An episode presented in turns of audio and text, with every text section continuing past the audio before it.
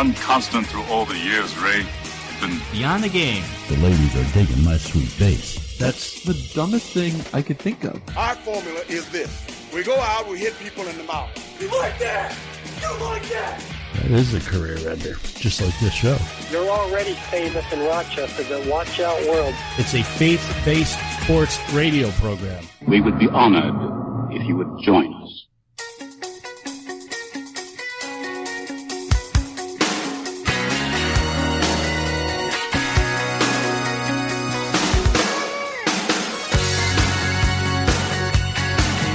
Thanks for joining us and welcome to the Beyond the Game program. On this first Saturday morning in December, Beyond the Game is brought to you by Town & Country Pest Solutions. TownandCountrySolutions.com. You can call Town & Country at 585-426-5024. Town & Country Pest Solutions, fearing nothing but God. I'm Rick Benson along with Zach Barletta. We're honored to have you with us. You can follow the show on Twitter, Vimeo, Facebook, other social media platforms. The social media handle is at BTG Program. You can also check out our website, btgprogram.com. Something must have been in the air the other night, Zach, during college basketball, and I'm speaking about Monday night. The amazing thing about sports, especially when you've been a fan for as many years as I have been, and I don't say that to su- suggest that I'm some sort of expert because I've been following it so long. All I'm saying is I'm older than you are, and you know This is true. I, I've seen some things, and and with each year that passes, I see more stuff. But the amazing thing, you you continue to see things that you never saw before. And the other night, Monday night, was one of those things, and, and I saw two things on one night that I had never seen before. This past Monday, the Manhattan Jaspers committed 40 turnovers against West Virginia. Now, a lot causing a lot of turnovers is really not a shock. You expect West Virginia to force turnovers. Bob Huggins coaches that up. The Mountaineers have been at the top or at least close to it each of the last few years. No surprise. But while they are creating turnovers at an average of over 30% of their opponent's possessions, they forced 40. 40. That's Now, there's only 40 minutes in a game. that's an outrageous number. Yeah, I, it doesn't even seem possible. That's one a minute. One Jasper player committed 11 turnovers in 19 minutes. I'd love to see how many points they scored off of turnovers because I bet it's just crazy. I don't I don't know how many they they scored off those, but it listen, 40 turnovers, that had to be a significant number. I mean, this poor guy probably got the guy who committed 11 in 19 minutes. Uh, don't, don't look, don't pass me the ball. I'm not interested. Uh, man, Get I- him next time. Yeah, and you just I've never seen anything like that. 40 turnovers on the same night. Brown defeated Bryant 90 91 to 90, trailing by 1 with 3.8 seconds left. A freshman guard for Bryant takes the inbound pass and then he proceeds to dribble out the clock. Obviously, he lost track of the score thinking he was up 1 instead of down 1 he had to be in a fairly thick fog because if you've seen the clip, he's dribbling out the clock. His, his teammates are calling for the ball, and he's not here. And in fact, when the when the clock expires, he throws the ball up in the air, and the other team won. And he didn't realize until he Just having trouble reading the scoreboard or what? I I don't know, but it was it was this awkward moment where he thinks they won. He they won. He throws the ball up in the air. He's going over to his teammates looking for high fives. And there's no high fives to be had. Man, what are you doing? Dude, was there a was there a full moon on Monday night or what? Like, I never seen those two things in my life. And of course that isn't as bad as say a professional doing something similar. This wasn't Monday, but J.R. Smith of the Cleveland Cavaliers I saw this. suffered a little bit of a brain lapse. And then he offered this ridiculous explanation for the gaffe somewhat afterwards. Smith is down on the corner of the baseline, giving giving hugs to Jason Terry of the Milwaukee Bucks near the Bucks bench. Meanwhile, the Bucks inbound the pass, and it's just a simple layup because Smith is ignoring the fact he's supposed to be on defense. The Cavs lost 118 to 101. Had nothing to do with that play. It's just a little bit of embarrassment. And Smith tells reporters after the game, I didn't know I was in the game. My bad. Now, he's since backpedaled a little bit, says he was just toying, playing it off, whatever. But you didn't, you know, I don't know if that's true or not, but if you didn't know you were in the game, Yeah. you should have. Why, would you be down there Mhm. if you weren't in the game? You'd be with your own with your own team. Yeah, that's weak sauce. Uh, if you saw the video, he's wearing a hoodie. He's got it zipped all the way up to his chin. He's wearing some sort of mask, so only his eyes are showing. I mean, he's like mumbling a through the. or something. I thought he looked like Kenny on South Park. it's not bad enough that you're pulling no brainer, which, all right, it happens, but then you act like an eight year old trying to hide it, and it's just I pathetic. saw uh, on the internet today. I saw like a spoof headline. It might have actually been from the Onion. It was like from the Onion or something like that. And it had a picture of him in a tuxedo, and it said J.R. Smith missed his own wedding while hugging Jason Terry. it was oh, the internet is is just having so much fun with this. it it was a f- humorous moment, and I'm sure he's embarrassed. I'm sure he's embarrassed. Um, but do you wonder if Jason Terry, kind of knowing J.R. Smith, knowing his reputation, sort of baited him into that? Hey man, what's up? Come on over. Hey. Oh, I have no doubt. Oh, that's great. Los Angeles Rams legend Eric Dickerson this week said he vowed that he will never go to a Rams game as long as Jeff Fisher is the team's coach. Dickerson stressed that point again by saying, I won't be at the Coliseum as long as Fisher is coaching. I'm a man of my word, and if I tell you something, I'm going to do it. So he's basically a Rams fan because I don't think any of them want to see that team play either. Dickerson told a radio station in LA early Monday that someone from the Rams, and he was taking the high road here. He didn't give anybody's name. He said, and we found out later it's Jeff Fisher, but he didn't say that. He said someone from the Rams, someone told him he was not welcome on the team sideline.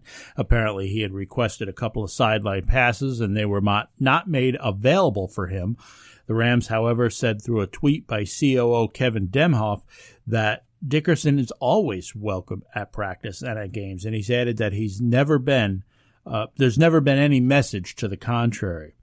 Dickerson has a talk radio show in LA and says he that he had a conversation with Jeff Fisher.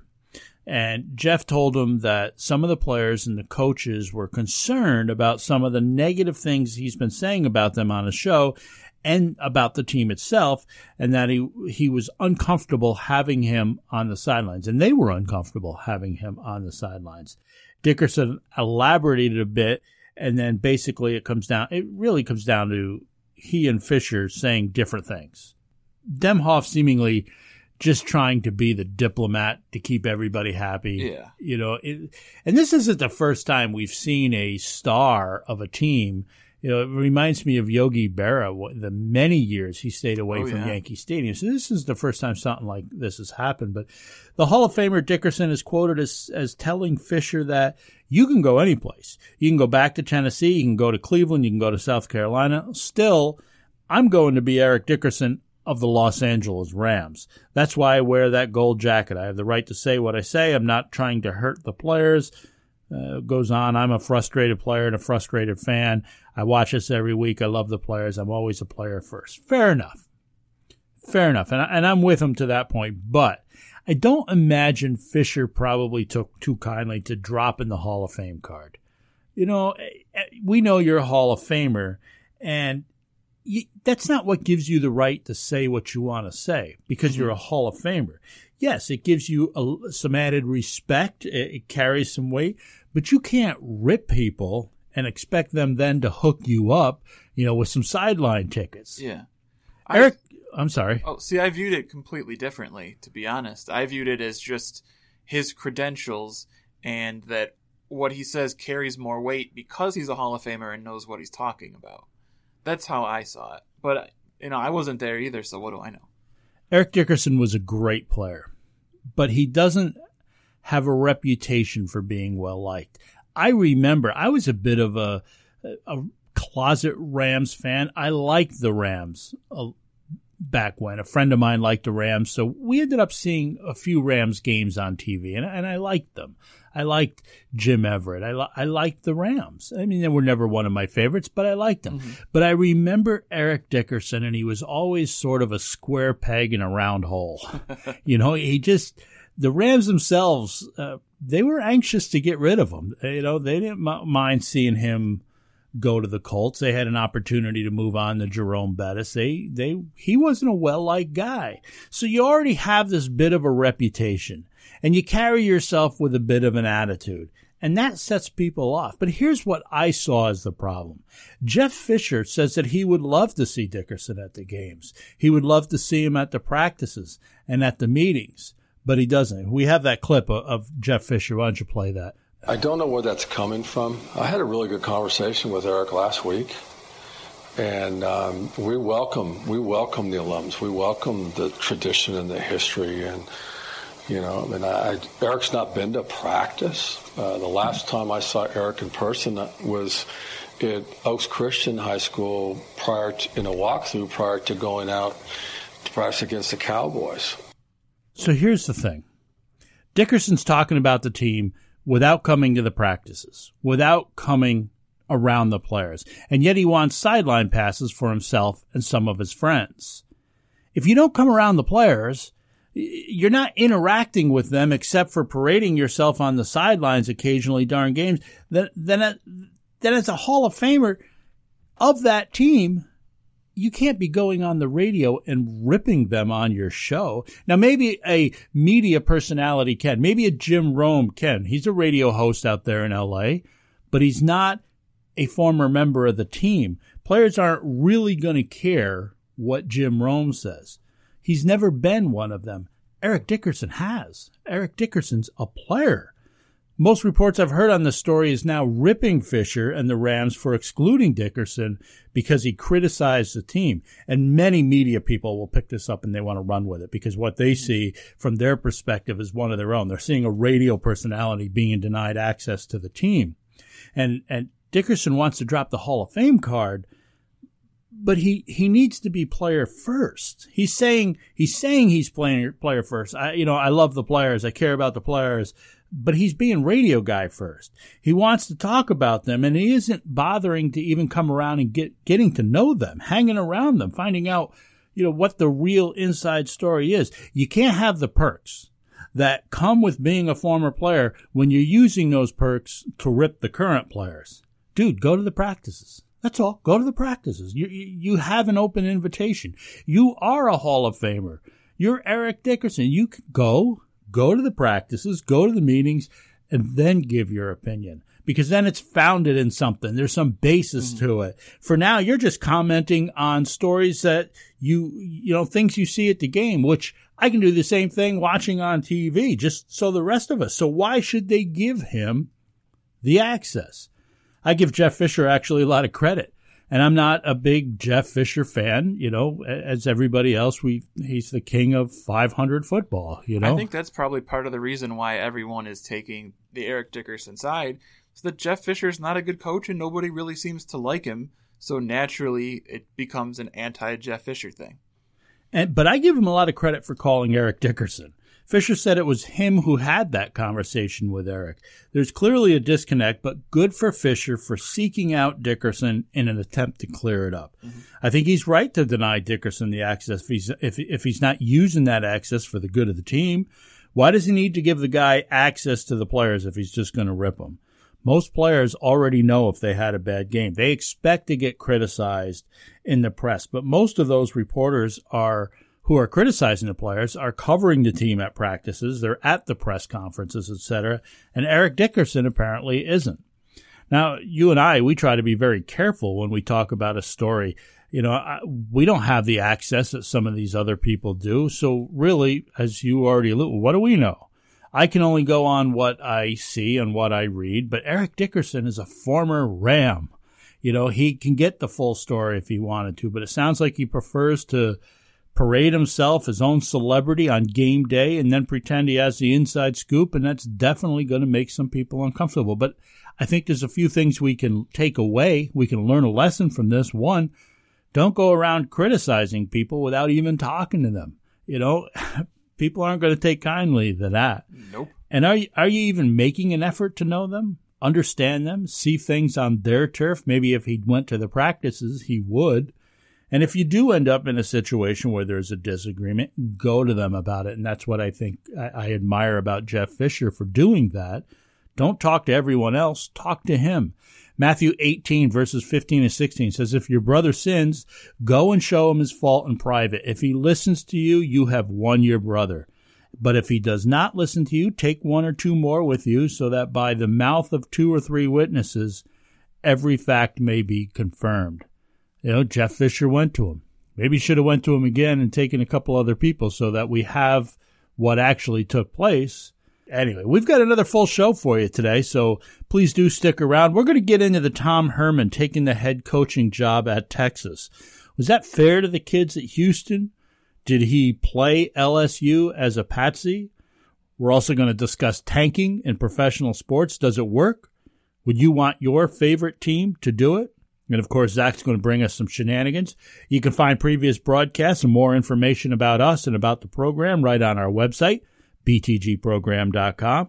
Our show is mainly listener supported, so if you so if you feel so led, you can also make a secure donation right there on the website. Help us reach new markets and keep our show on the air. You can follow us on such sites as I said at the top of the show Twitter, Vimeo, Facebook at BTG Program. Studio line is open for you. The number is 585 431 1202. And by the way, you can leave your comments on the show, anything you've heard on the show and want to talk about it. You can leave your take right there anytime, day or night. 585 431 1202. I'm Benson. He's Barletta. You're listening to the Beyond the Game program brought to you by Town and Country Pest Solutions.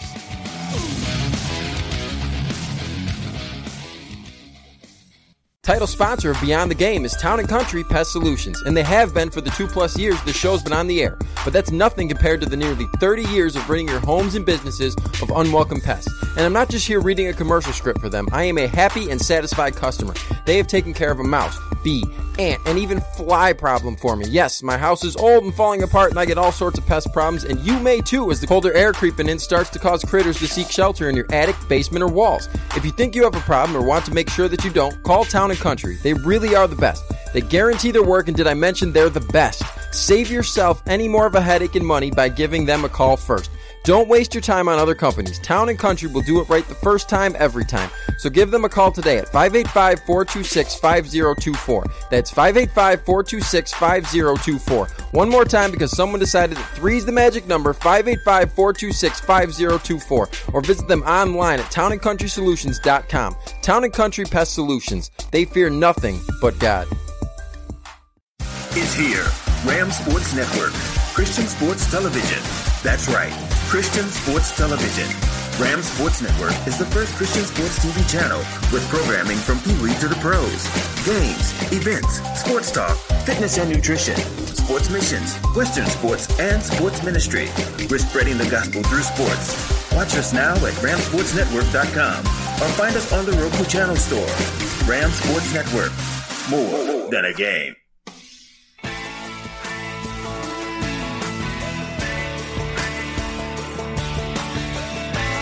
Welcome back once again, and thanks for being with us here on the Beyond the Game program, mixing sports and faith.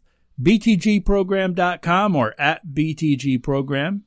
You know, I, I I think this is the best sports show that you're on, Zach. Without a doubt. I think this is easily the number one sports show that you are on.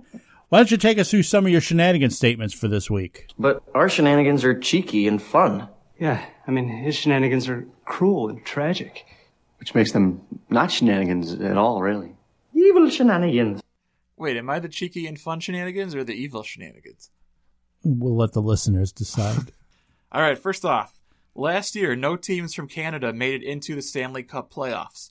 So far, three Canadian teams, Montreal, Ottawa, and Edmonton, are in playoff position this year. So, truth or shenanigans, there will be more than one Canadian team in the playoffs this season. I agree. There'll be more than one. I think Montreal is a good pick to make the playoffs.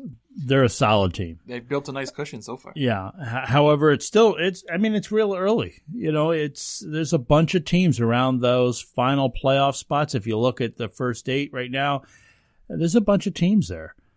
I don't know. I, I'm not sold on Ottawa, but I would say yes, I agree because there's a couple of those teams: Edmonton, Winnipeg, Vancouver, Calgary. One of them's going to join Montreal. I uh, I say shenanigans. I'm starting to come around. Remember, before the season, I did not like Montreal at all. I'm starting to come around on them. I kind of have to. I think they've only lost like four games. You know, they've been amazing. Carey Price is amazing. He looks like an MVP. Um, but remember, they did this last year too. Yep.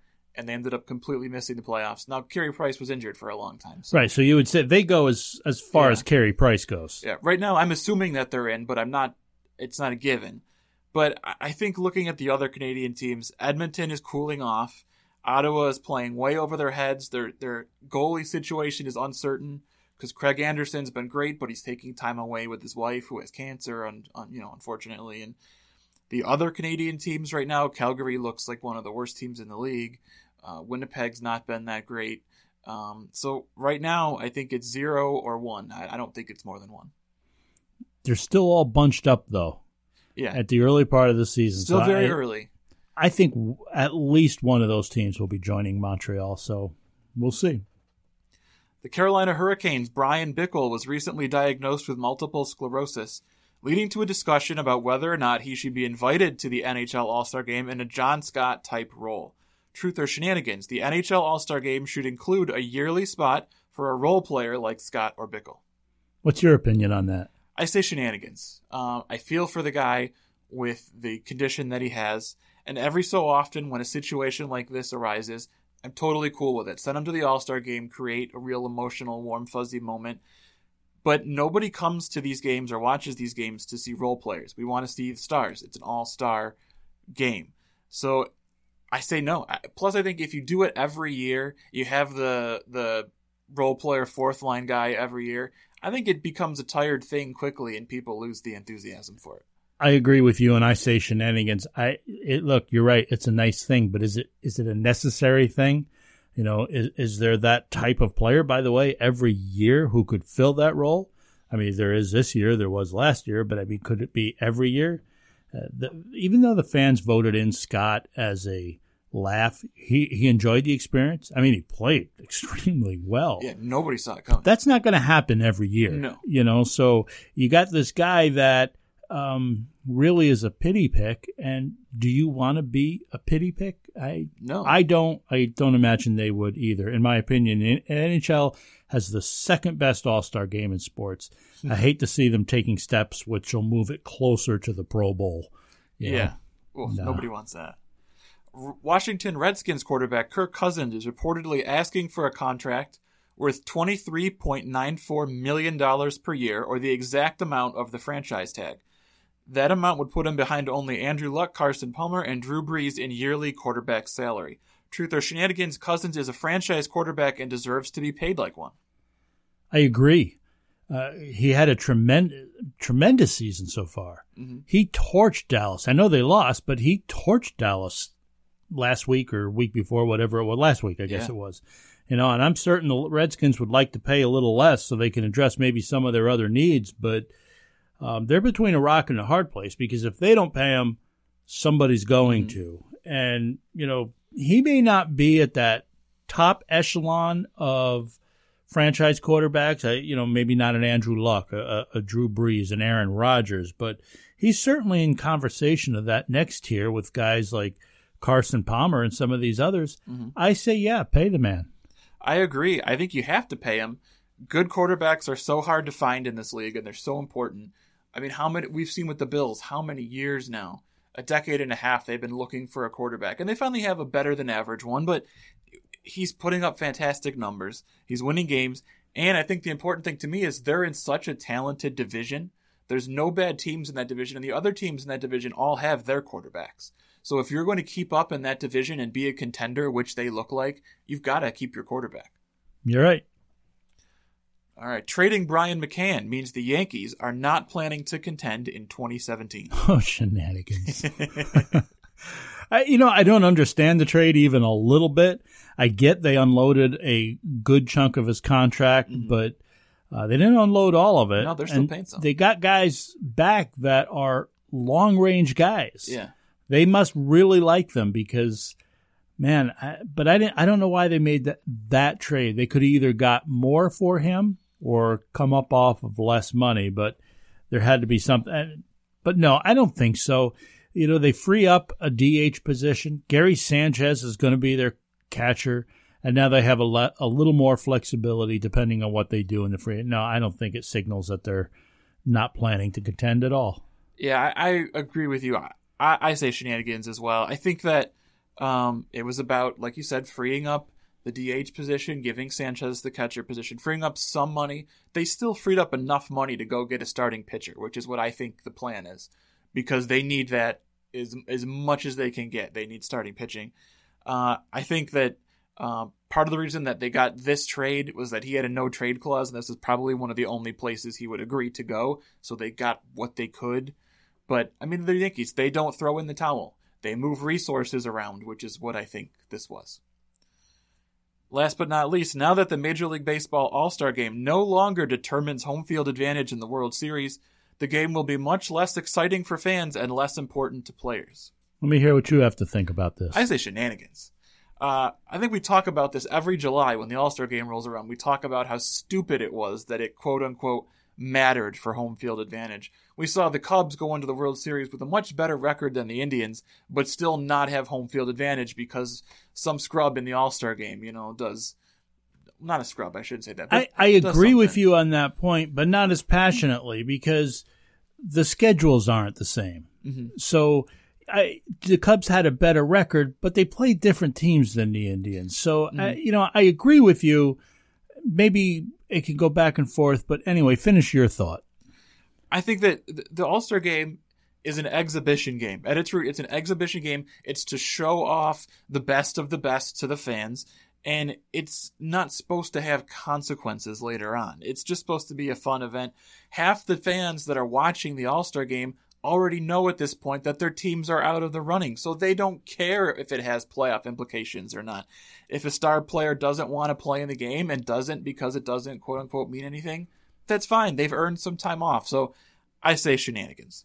And I say shenanigans too. The game was a fan favorite before they based the World Series on it. And if I remember right, they didn't base the World Series on it because they wanted to increase fan interest. It was because of that stupid tie they had that one year. If I if I remember, that's why they made a few changes. Yeah, they increased the size of the rosters and they made it, you know, quote unquote matter or whatever. But uh, it's so dumb. Yeah, I haven't dug through all of that new CBA agreement, but I th- I think there's more monetary value on the All Star game now. I if I thought I read something about that. That's, that's going to keep the players yeah. interested and give them something to play for. The game is a fun game, as you said. It's an exhibition. It's fun. It's more for bragging rights than anything else. Have fun with it. The fans love it. Baseball. The game itself lends itself to this type of exhibition very well have some fun, give the fans a chance to see all the stars that they want to see. And it doesn't have to mean anything. There's nothing wrong with that. And everything doesn't have to carry some sort of significance. Let, let it just be fun. And we're not going to have a chance to talk about it this week because of time, but you know, there's been a lot of talk this week around college football. Should the conference title games matter? Eh, look, no, they don't really matter a lot of the times. So, and, and it's, and it's really that a problem. We'll, we'll talk more about it next week. That's when the college football rankings will really make a difference. We'll talk about it then and see if they fix what they got wrong this week. But, um, it's really a lot of times title games are for bragging rights. There's nothing wrong with it. The, the Major League Baseball All-Star game is about an exhibition. It's about having a good time. It's about, you know, just it's an exhibition. It's for fun. We're going to take a break. Coming up after the break, we're still going to talk about some tanking in professional sports. Hopefully, hopefully we're going to talk about that, but we are definitely going to talk about some of the college coaching uh, carousel that's been happening. I'm Benson. He's Barletta. This is the Beyond the Game program brought to you by Town and Country Pest Solutions.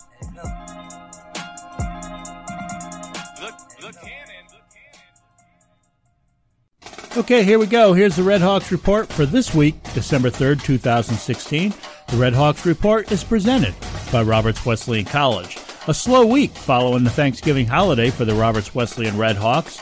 Last Saturday, however, the women's basketball team defeated American International College 83 75. Four players scored in double digits, including freshman guard Taya Andrews, who shot 50% and finished with a game high 18 points.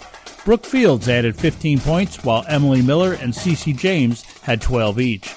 On Wednesday, both the men's and women's basketball teams were tripped up on the road against St. Thomas Aquinas.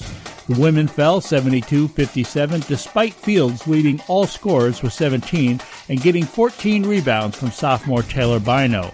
Malik Dare and Quinn Carey each tallied 14 points for the Red Hawks men, but it wasn't enough to match the number 6 Spartans, who topped Roberts 96 65. Turnovers continue to be the bugaboo for the men as their 24 turnovers in the game led to 30 Spartan points.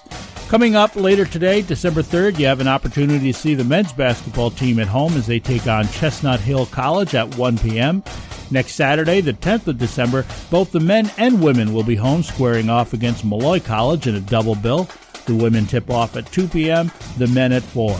That's the Red Hawks Report for this week, December 3rd, 2016. The Red Hawks Report is presented by Roberts Wesleyan College, and you can follow Roberts Wesleyan Athletics on Twitter at RWC Red Hawks. This has been the Red Hawks Report presented by Roberts Wesleyan College. Do you know a high school athlete looking for a D2 college? Hi, I'm Dr. Deana Porterfield, president of Roberts Wesleyan College, where athletics are fundamental to our commitment to educate for character. Our athletic program is strong and getting stronger every year. We offer 17 varsity sports, from lacrosse and basketball to track and field and soccer, and the only Division II athletic program in the area. Tell the young athlete in your life about Roberts. Visit roberts.edu. Welcome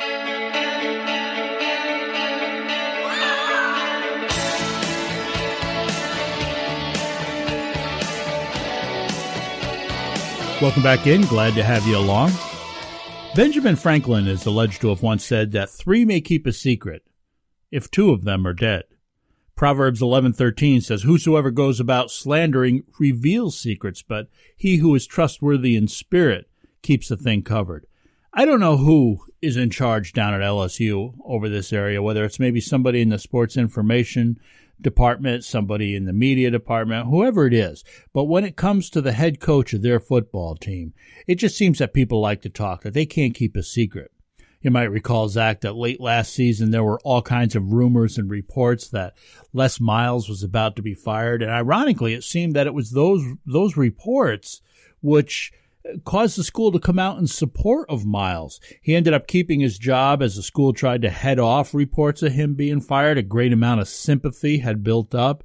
And after a big win against Texas A&M, and this is at least partially due to the built up sentiment and sympathy for that, that he was about to be let go, he gets carried off the field. And after the game, LSU athletic director Joe Alleva comes out and says that, of course, Miles is the head coach of this team going forward. Five games into this season, though, Miles is gone, and Ed Orgeron, the team's defensive line coach, is named interim head coach. And Ed is Orgeron's done a pretty good job. Just last week on Thanksgiving Day, as Orgeron is coaching LSU against uh, against the Texas A&M Aggies, of course, Rumors and reports are all over the news that LSU is negotiating with Houston's Tom Herman to become the team's next head coach. If you have a cell phone with one of those apps that notify you, I'm sure you got notified. Herman's number 21 Houston team was taking on Memphis the next day, and because of those rumors linking Herman to LSU, uh, as well as his name being tied to the Texas job, which, by the way, Charlie Strong still was holding at that moment, the conversations leading up to that game, both during, before, after, they were all about Herman's departure. It overshadowed a tremendous football game as Memphis upset Houston. One reporter asked Herman about three different ways prior to the game about the rumors of him leaving and going to LSU, and he politely, Herman did, denied it at first. And then he told the reporter, don't believe everything you read. Don't believe everything you hear. And as he continued to get grilled about, it, as I say, the reporter asked him like three different ways. As he continued to get grilled about it, he began to get a little more testy. And after being asked if those flatly, if, if those rumors were false, he finally says, absolutely, sure. I'm not going to talk about any other job except the one I've got now and these kids. But before the end of the weekend, Strong is dismissed to Texas, and Herman, who wasn't going to talk about any other job just then, being concerned only with the kids at Houston, well, he ditched those kids and is now the head coach of the Texas Longhorns. and he's not going to be on the sidelines for any Houston Bowl game. Now, I, I'm not completely railing on Tom Herman for leaving. I understand that college football recruiting, it's, it's highly competitive. If, he's going to gain an edge, he's got to get right to work. I understand that. I'm not completely real. I would have liked to have seen him stay on and say, look, I, the right thing to do, I owe it to these kids to coach in this bowl game, but I'm sure there's a lot of things I don't understand. But I do have a little issue with how the whole thing went down. And perhaps he doesn't, he may not have as much to do with this as his agent does. But ultimately, the agent does work for him, so he does have some culpability. I'm half kidding when I say that the people at LSU can't keep a secret or, or can't keep rumors from becoming a story in the press. But this is now two years in a row with their football coach. You know, maybe there is a little something to it. And I'm only half kidding because who knows where those rumors really started? Maybe they were at LSU, uh, LSU, maybe they were at Texas, maybe, and I suspect that this was really on Herman's camp, trying to leverage LSU against Texas. But in fairness, there was a lot of reports that said the source of those rumors were actually Texas. Either way, wherever they started, you have to feel for Ed Orgeron. This poor guy, he was also the intern at USC back in 2013. He ended up resigning, leaving USC after being passed over for the permanent job in favor of Steve Sarkisian which I assume USC would take a mulligan if they if they could on that decision. LSU's Thanksgiving Day game was on ESPN, and, or, and as Orgeron is coaching the team, it's scrolling on the bottom of the screen that Herman is likely to be named the next head coach at some time over the weekend. Reporters are trying to get confirmation from the AD's box there. I mean, the whole thing was just a circus, and it was so disrespectful to a guy that has done a pretty good job since taking over for Miles. And just as with Miles last year, as a result of many of the reports and rumors, regardless of where they originated, LSU was more or less forced to say something and ended up releasing a statement during the game. During the game that there has been no decision made on who will be the next football coach at LSU. I don't know why a coach is allowed to leave a program for another, yet the players he recruited there, they're not allowed to.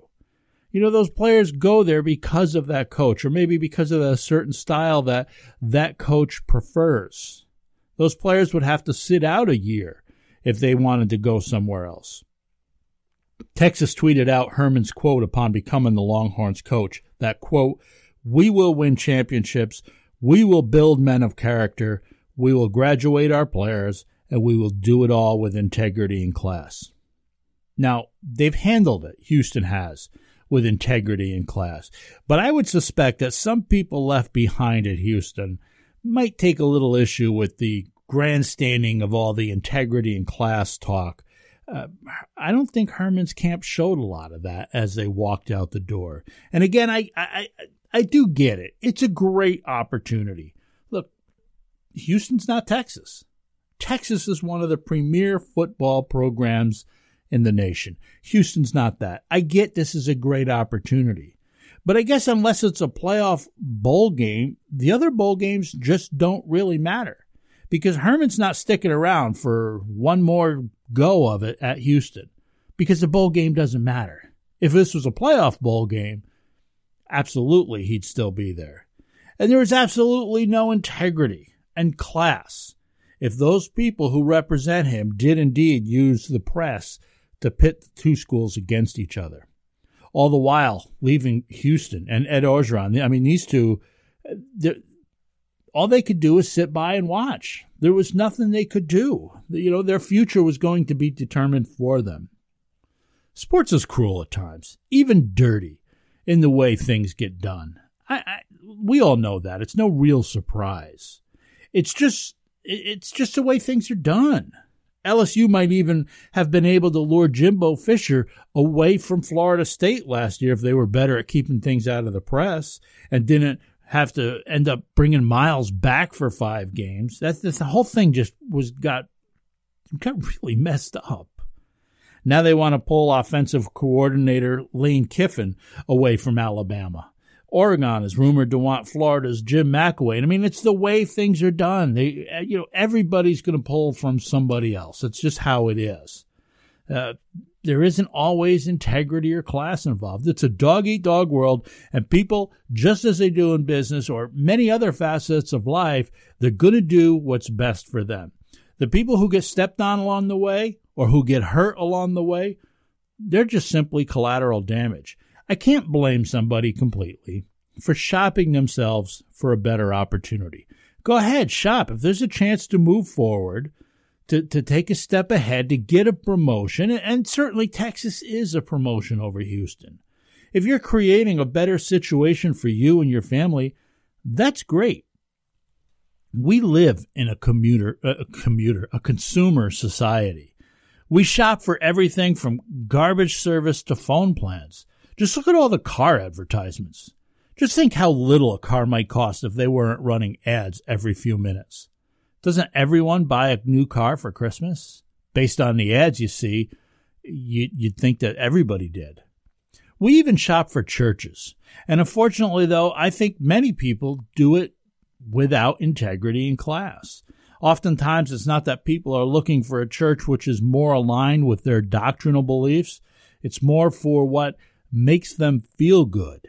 Heck, if it's trendy enough, or if the coffee is good enough, there are a number of people I, who would even compromise on some of those doctrinal beliefs.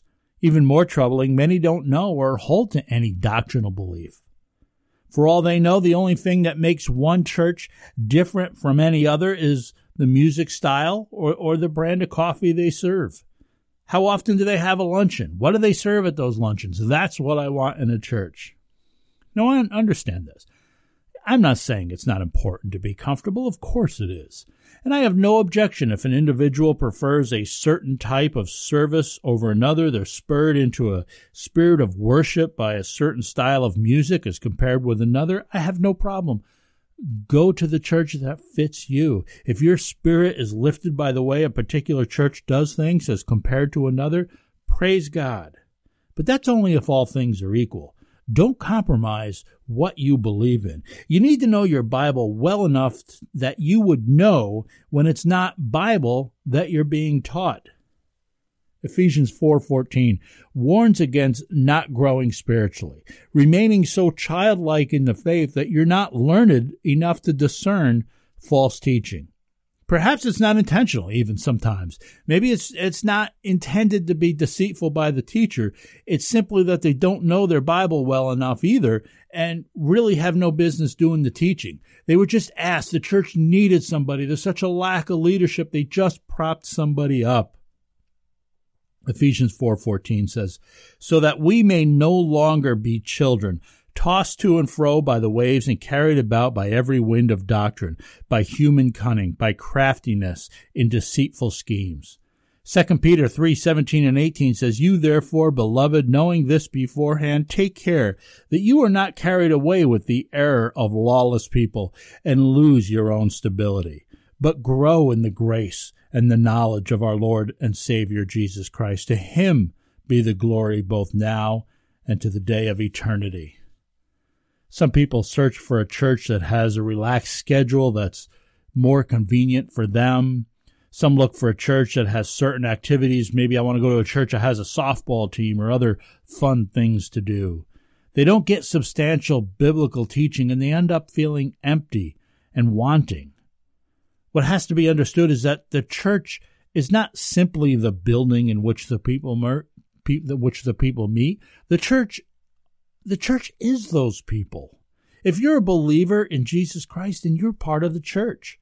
You should be engaged in growing spiritually. You should be engaged in serving others. And if your church, your church should be providing opportunities. They should be assisting you in that. And if they're not, then it's a dead church. Move on. Get searching. Get plugged in among people where you will be encouraged to grow in your faith. There are people who never really commit to any particular church group, instead choose to bounce around. They listen to one speaker one week. Maybe they go to another church on another week because they're having an event. They just bounce around. When you realize that you have a part in the body of Christ, that you have a part in your local church, that you have something to offer, then you're gonna you're gonna invest, or at least you should, invest in a group of people and become rooted in that body and love those people. I think we're both blessed and cursed here in America, you know, in most towns because of the number of churches that we have. In some places, there aren't those that, that many options. There may only be one good Bible believing, Bible teaching church and it might be some distance away. But when those people are invested in the lives of other people and they find themselves growing closer to God, they're going to travel to be a part of a work that God is doing. Moving from a church which is no longer serving, no longer honoring God, which is uh, teaching false doctrine, maybe maybe even heretical beliefs, moving from such a church is a good thing. Moving because you want to blend in, nobody will see you slip in, slip out, or moving because you want to be less accountable, well, that's not okay. It's not okay to abandon a group of people just because a church has coffee and donuts and your church only has coffee. My challenge to you is to be deeply rooted in your church. Be fully invested, be fully involved, making a difference in the lives of others as they make a difference in your life, like a family would. Don't be someone who shows up and is entertained, but who is never engaged. James 1:22 says be doers of the word and not hearers only deceiving yourselves. This past Sunday my pastor made this statement. He said the church's strength is the people of God working together. I think that's a great statement. You wouldn't abandon your spouse or your children, at least I, I would hope that you wouldn't, because they said or did something you didn't like, or because they didn't agree with you about every last thing imaginable. I hope you're committed to your family so that you work through those differences and that you see one another through both good and bad times. That's how a church is supposed to be. And it starts with each one of us.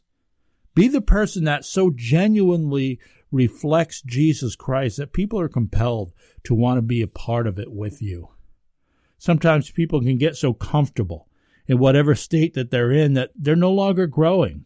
Notice I didn't say that they weren't busy. They may very well be, but sometimes we're we're just so disengaged with our family or with our brothers and sisters in the faith that we're just busy going through the motions and not really living. We're not really growing. People are comfortable slipping into church and not engaging in the message, just thinking about whatever, lunch later that day, the football game that's coming on, whatever. They're not engaged in the message. They're comfortable pulling nursery duty once a month, but never really involving themselves in the lives of other people. Jesus scolded the church at Laodicea. He told them that they're not even hot or cold. Revelation chapter 3 verses 15 through 17. I know your works. You are neither cold nor hot. Would that you were either cold or hot. Jesus said, I wish you were one and the other. So because, verse 16, so because you are lukewarm and neither hot or cold, I will spit you out of my mouth. For you say, I am rich, I have prospered, and I need nothing, not realizing that you are wretched, pitiful, poor, blind, and naked. And that's many people. That's many churches. People can get so comfortable that they don't think they need anything anymore. They have it all. They don't need more friends, more involvement, more knowledge. But God purposed each believer to be involved in his work. I love spending time with people. Just uh, at lunch, coffee, wherever, spending time with believers. They think I'm investing in them, and I am, but at the same time, they're investing in me. They're blessing me. They're holding me accountable. They're encouraging me. Proverbs 27 17 says, Iron sharpens iron, one man sharpens another. I want to encourage you to be committed and involved with a Bible believing, Bible teaching church. Get plugged into a small group there. I hope, I hope your church has that. Find someone to pour into and somebody who will pour into you. Jesus said to make disciples, and that's exactly how it's done by investing in others. And be part of serving other people somewhere. Be a part of a ministry that's serving somebody, using your gifts, using your talents. If you're saved, if you are a believer in Christ, you have a gift and talent, use it within your church to honor Him. And as I said, no matter who you are or where you go to church, if God's people are ever going to make a difference in this world, we need to be the kind of people who will so genuinely reflect Jesus Christ that others are drawn to him. They're compelled to be a part.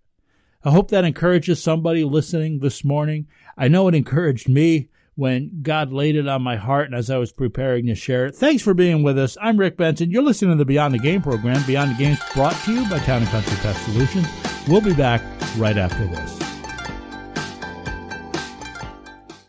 Title sponsor of Beyond the Game is Town and Country Pest Solutions, and they have been for the two plus years the show's been on the air. But that's nothing compared to the nearly 30 years of ridding your homes and businesses of unwelcome pests. And I'm not just here reading a commercial script for them, I am a happy and satisfied customer. They have taken care of a mouse, bee, ant, and even fly problem for me. Yes, my house is old and falling apart, and I get all sorts of pest problems, and you may too as the colder air creeping in starts to cause critters to seek shelter in your attic, basement, or walls. If you think you have a problem or want to make sure that you don't, call Town and Country. They really are the best. They guarantee their work, and did I mention they're the best? Save yourself any more of a headache and money by giving them a call first. Don't waste your time on other companies. Town and Country will do it right the first time, every time. So give them a call today at 585 426 5024. That's 585 426 5024. One more time because someone decided that three is the magic number 585 426 5024. Or visit them online at townandcountrysolutions.com. Town and Country Pest Solutions. They fear nothing but God. If you know a high school athlete looking to become their best self, think Roberts Wesleyan College. Hi, I'm Dr. Deana Porterfield, president of Roberts. We recently won six conference titles.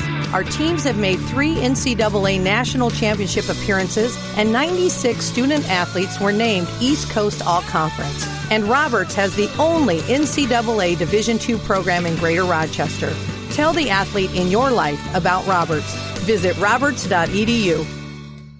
Well, it's one for the money, two for the show, three to get ready. Now go, cat, go, but don't you step on my blue suede shoe. Glad to have you with us here on the Beyond the Game program. You found the number one rated faith based sports talk show among the people polled in that beautiful area of Central Florida where Routes 98 and 60 come together. Those people love our show. To all of you in Bartow, we thank you for listening, and thanks for listening wherever it is you are too. The Cleveland Browns are 0 12, staring squarely at the possibility of a winless season. And of course, the closer they get to that unfortunate goose egg in the win column, you know, the louder some people get suggesting that this losing streak is an intention is intentional. They want to secure the top draft pick, and in this instance, that's just absurd. Yeah, I mean, there's first off, if you've watched the Browns even for a minute, they've played hard. They play hard for Hue Jackson, and and they have they finally have some actual legitimate talent on this team. Yeah, and secondly, who really? There's nobody in the upcoming draft worth tanking for, is there? No, there's no Andrew Luck. There's no, uh, I, I don't know the, that that obvious clear number one. There's not even a Jared Goff, really, is there in this draft? No. And that term is thrown around quite a bit when teams suffer losing seasons. It's rarely uttered by those teams themselves, and the phrase seems to have taken on varying definitions. To me, tanking would indicate it's intentional. It's it's it's losing on purpose. But I've talked to some people recently who use it to describe teams who, intentional otherwise, are losing and who are now in the race for the top draft pick. I don't think that's tanking, you know, and I really don't think the Browns are doing it intentionally. Mitch Trubisky, is that who you want? Uh, Jonathan Allen, a defensive end. You don't tank for a defensive end. Right. You know, uh, I really don't think the Browns are tanking. But this, the suggestion does lead to the well covered, but kind of always interesting discussion does tanking work? You know, and, and the problem is you don't really know of any team that's actually tanked. So it's hard to say if Yeah. it's one. I mean, teams will deny tanking. Oh yeah, no one ever. If you ask the actual teams, no one's ever tanked in history because no one ever would admit. Right. Yeah. It's like that line in the Shawshank Redemption. You know, everyone in prison is is innocent. You exactly. know, exactly. Uh, just like you don't know the heart of another person, you don't know if a tr- team is truly tanking. So, don't you think that in actuality, Zach, it becomes a discussion of does losing equate to winning, I mean, if that's the question, then yes, I, I think it does. But it, it's not a foregone conclusion. There's a lot more than just getting the top draft pick. Yeah. There's many variables involved. The players still need to play well. The rosters need to be properly managed. You got to avoid injuries. You can't You know. accidentally win. Well, people are quick to point to the Browns or point to the 76ers as evidence of losing or even having the top draft pick that, that it doesn't work. Look at the Browns, you know, and and I saw that a little bit this week. You were having a discussion on social media and a lot of people said, well, look at the Sixers, look at the Browns. Mm-hmm. But I would say, look at the Cubs. Look at the Tampa Bay Rays. Look at the Kansas City Royals. Look at the Cleveland Cavaliers, the Chicago Blackhawks. They all, because of their losing, got guys in the top five draft pick. Yeah, you have to lose the right way, I guess. Well, whatever, whether it's whether it's intentional or, or whether it's just it just happened, you know, we're rebuilding, and there is such a thing. We're rebuilding. We're trying to put a winner together, uh, and I, those are only teams that won championships. You know, there are other teams. Well, I said the Rays. I guess they didn't win a championship, but they were pretty competitive. They went to a World Series. They went I to a World that. Series. Now, obviously, it's not enough to have the picks. You have to build around them. The Yankees were very good at building around a team. But I, I would say that if you look back at the champions, you see that they they're losing equated to, to top draft picks that, uh, well, except for the Golden State Warriors, you know, and there's probably exceptions to that. So you can't really always say that losing automatically equates because as the Warriors pointed out, they, they finished in the bottom of the league. Two, 2008, 2010, these, these years, they were pretty bad, but they've never picked above number seven. Yeah. Curry was an, ele- uh, Curry was a seven. Klay Thompson was an 11. Draymond Green was the 35th overall. So it, it takes some wisdom. But would you want your team? Remember last year? Was it the year before? Last year. Sabre fans are rooting for their team to lose. I that leads into a discussion about draft lotteries, which I hate and is a whole other discussion. But I it it would be tough to say let's go out and let's just lose. You know, I think I think the most important thing about it and what I would root for is what we saw the Yankees do in July. Is all right, we're going to trade away some of these good players that it hurts to lose, but what we're going to get back is going to set us up for the next decade. And that's what we saw the Cubs do. That's what we see the smart teams do. They don't just blow it up and play terribly and lose and lose and lose just to lose. They're sort of blowing it up, but they're doing it with a goal in mind and they're following Here's the thing pathway. losing equates to empty stadiums. Yes. And empty stadiums equate to no money to do anything. Uh, th- this is a topic that actually we should bring up again so we can spend a little more time on it. But I, I, I think tanking, I think tanking it lacks integrity to do it on mm-hmm. purpose. But I do think losing can equate to winning. Title sponsor of the Beyond the Game program is Town and Country Pest Solutions, townandcountrysolutions.com. Fearing nothing but God. Proverbs 27 2 says, Let another praise you and not your own mouth. I want to praise Texans star J.J. Watt. He donated $10,000 to a Houston area high school football player injured in a game last weekend, now in a coma. Senior Grant Milton's injury required emergency sur- uh, surgery. Watt included a note to the family, uh, asked, published the GoFundMe page. I just think J.J. Watt and his compassion, community involvement, and most importantly, his action in helping, it's what I like this week. You like that? You like that? My You Like That this week is the Calgary Hitmen of Canada's Western Hockey League, who held their annual teddy bear toss for charity. Fans threw over 20,000 teddy bears onto the ice, all of which went to children's charities. Watching 20,000 teddy bears rain down onto the ice was pretty awesome. Knowing it's for a good cause is even better. That's what I liked this week. That, there was so many teddy bears. was If you're watching on Vimeo, you can see the clip. It, man, so many. Thanks for listening to Beyond the Game. Beyond the Game's been brought to you by Town and Country Pest Solutions, townandcountrysolutions.com. Give them a call. If you got a pest problem, you got bugs coming in, 585-426-5024, or visit them at townandcountrysolutions.com. Tell them Benson and Zach sent you. For Zach Barletta, I'm Rick Benson. Lord willing, we'll be back again together next week, right here at the same time. Be great this week, everybody.